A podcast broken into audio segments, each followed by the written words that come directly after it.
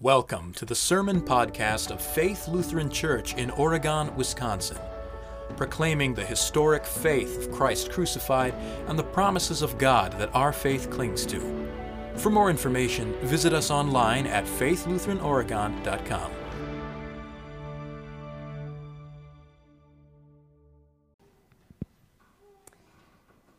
C.S. Lewis once observed that most people accept the idea that that Jesus was a great moral teacher, uh, but they won't accept his claim as God.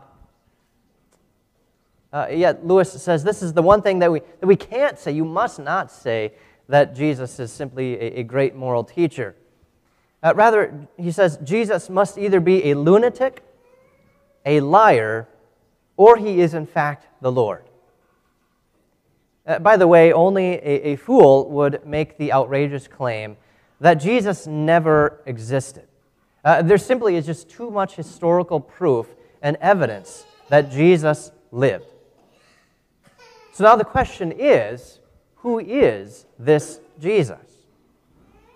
C.S. Lewis says, a man who is merely a man and did the sort of things Jesus said, or and said the sort of things Jesus said, would not, would not be a great moral teacher.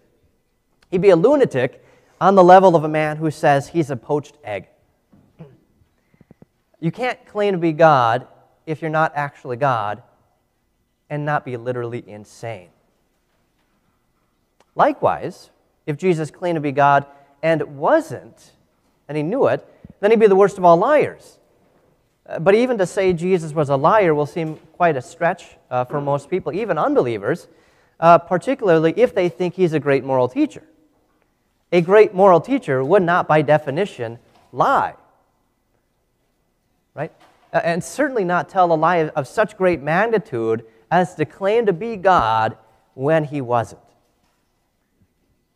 So if he's not a lunatic, if he's not a liar, the only other logical possible conclusion is that he is, in fact, the Lord. He is God. And the resurrection proves it especially the resurrection, the appearance to St. Thomas.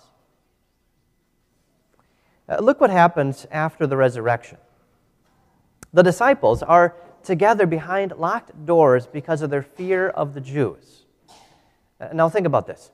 The women have already come to the disciples and told them Christ is risen, but they don't believe it. Uh, likewise, the, other disciples on the way to Emmaus run back and tell the disciples that he is risen. And again, they don't believe it. You know, if, if you're trying to make up a religion, this is not how you do it, with your chief spokesman cowering in fear. The disciples haven't really been listening to Jesus' words. The, the disciples think that Jesus is there to restore Israel. They think he's a great moral teacher. Uh, they think he's there to be a national earthly leader.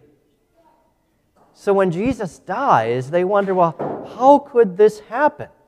This wasn't supposed to be this way. We thought he was going to become king. And so when, then, when Jesus rises from the dead, they don't believe that either. Their faith, so far, was in a Savior of their own making because they didn't listen to the actual words of Jesus. Now, Jesus said a lot of words, he made a lot of claims. But the one thing he said over and over and over again, almost countless times, was that he was going to die, but that three days later he would rise from the dead. He claims to be God. He says he has come to forgive sins, to redeem the world, to restore the world to God. This is his chief claim that he is the Son of God and by his dying and rising to life again, he will restore to us everlasting life. But amazingly, whenever Jesus said these things, the disciples didn't listen. They like shut their ears, turned the other way. In fact, whenever Jesus begins to, to, to, talk, to talk like this, they steer Jesus uh, uh, to talk about other things. Uh, Jesus, you're not actually going to do this. That's not going to happen. Stop talking like this. That doesn't make sense. It's crazy. Well, it is. If I told you that I was God, and that I was going to die and three days later rise from the dead, you should either consider me a liar or lunatic. But then, if I did die and was alive three days later, suddenly you would be forced to reconsider everything, absolutely everything else I had ever told you. So it is with the resurrection.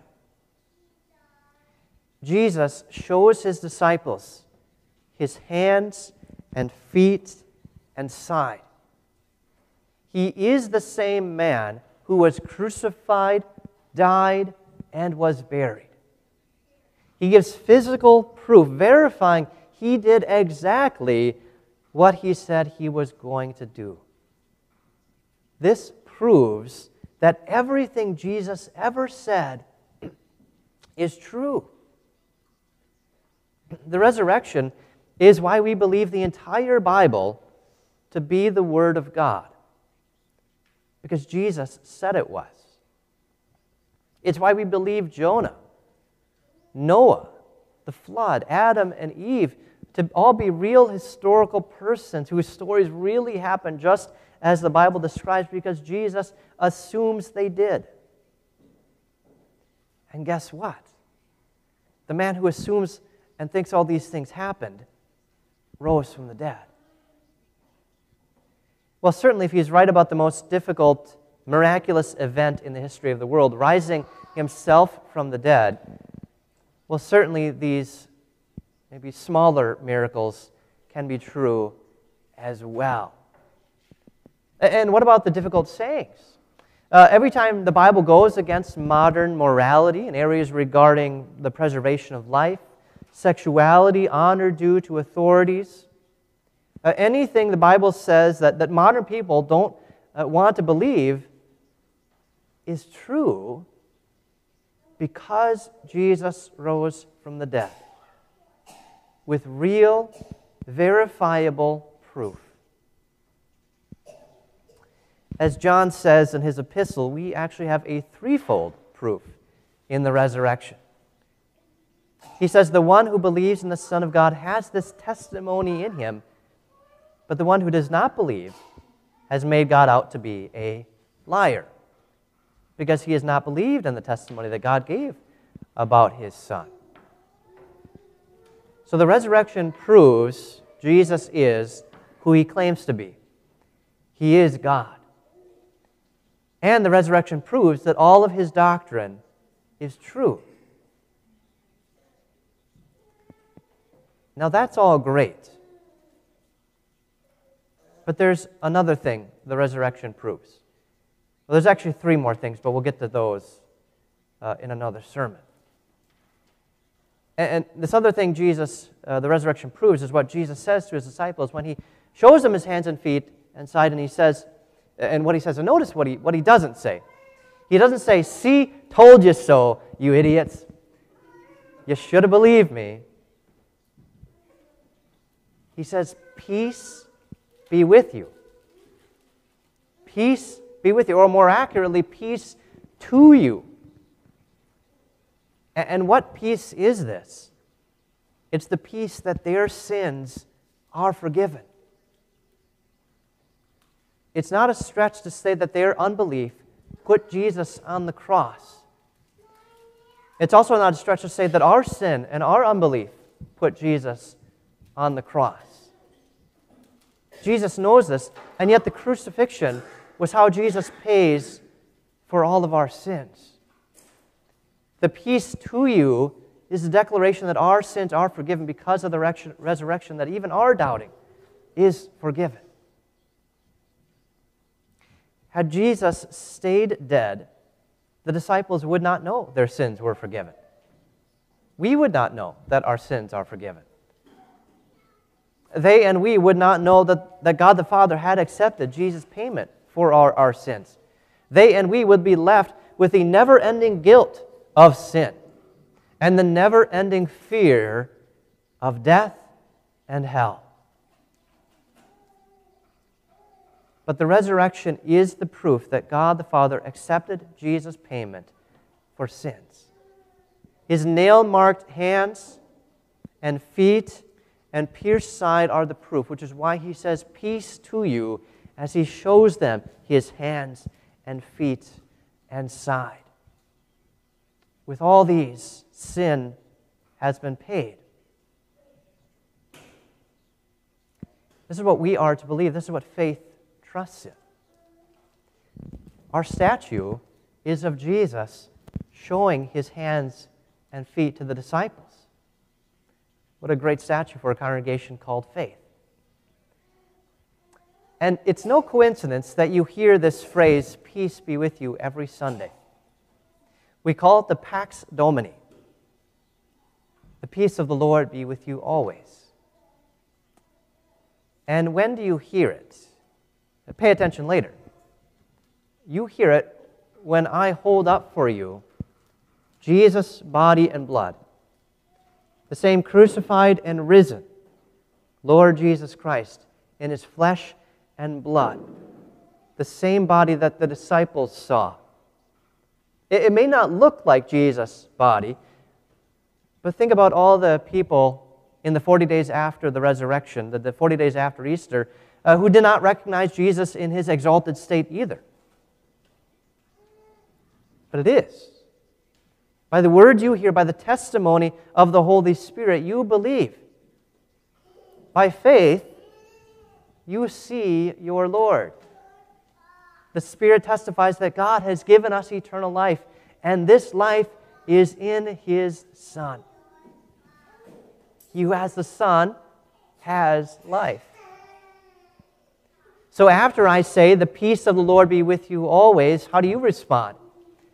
With a hearty Amen. Yes, I believe it. Yes, it is true. Yes, the resurrection proves that you, Jesus, are my Lord. You are my God. The resurrection proves that your doctrine is all true. Yes, the resurrection proves that, that through your crucified and risen body and blood, you forgive all my sins.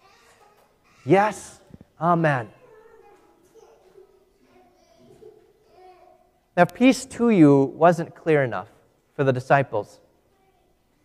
Jesus then breathes on them and he says, Receive the Holy Spirit. The same breath of God that made Adam a living being is now being breathed into the disciples. The Holy Spirit, the Lord and giver of life, is proceeding from the Father and the Son to the disciples to give life to the world. And Jesus says, whenever you forgive people's sins, they are forgiven them. Whenever you do not forgive them, they are not forgiven. Wherever there is forgiveness of sins, there is also life and salvation. My confirmation students know this well, and so should you. Wherever there is forgiveness of sins, there is also life and salvation. The message of the resurrection is the message of the forgiveness of sins. Whenever you hear that message of forgiveness preached, the Holy Spirit, the Lord and giver of life, is being breathed now into you. And you are being brought from the death of sin to new life in God, new life as a forgiven child of God. Jesus here institutes the office of the keys. He gives the church in general and ministers in particular the authority to forgive sins. So now, whenever you hear the forgiveness of sins, you are hearing the very voice of God. Peace be with you. So let me say to you, and hear the voice of your Lord and your God. Peace be with you. Put out your hand and take Jesus' body and blood for the forgiveness of all your sins. Do not continue to doubt, but believe. Your sins are forgiven. Jesus is your Lord and your God. For this reason, the Apostle John concludes Jesus in the presence of his disciples, did many other miraculous signs that are not written in this book. But these are written. These are written that you may believe that Jesus is the Christ, the Son of God, and that by believing you may have life in his name. The resurrection proves Jesus is the Son of God. All his doctrine is true. And by the forgiveness of sins, you have life in his name. So peace be with you. In Jesus' name. Amen. Glory be to the Father, and to the Son, and to the Holy Spirit, as it was in the beginning, is now, and ever shall be, forevermore. Amen.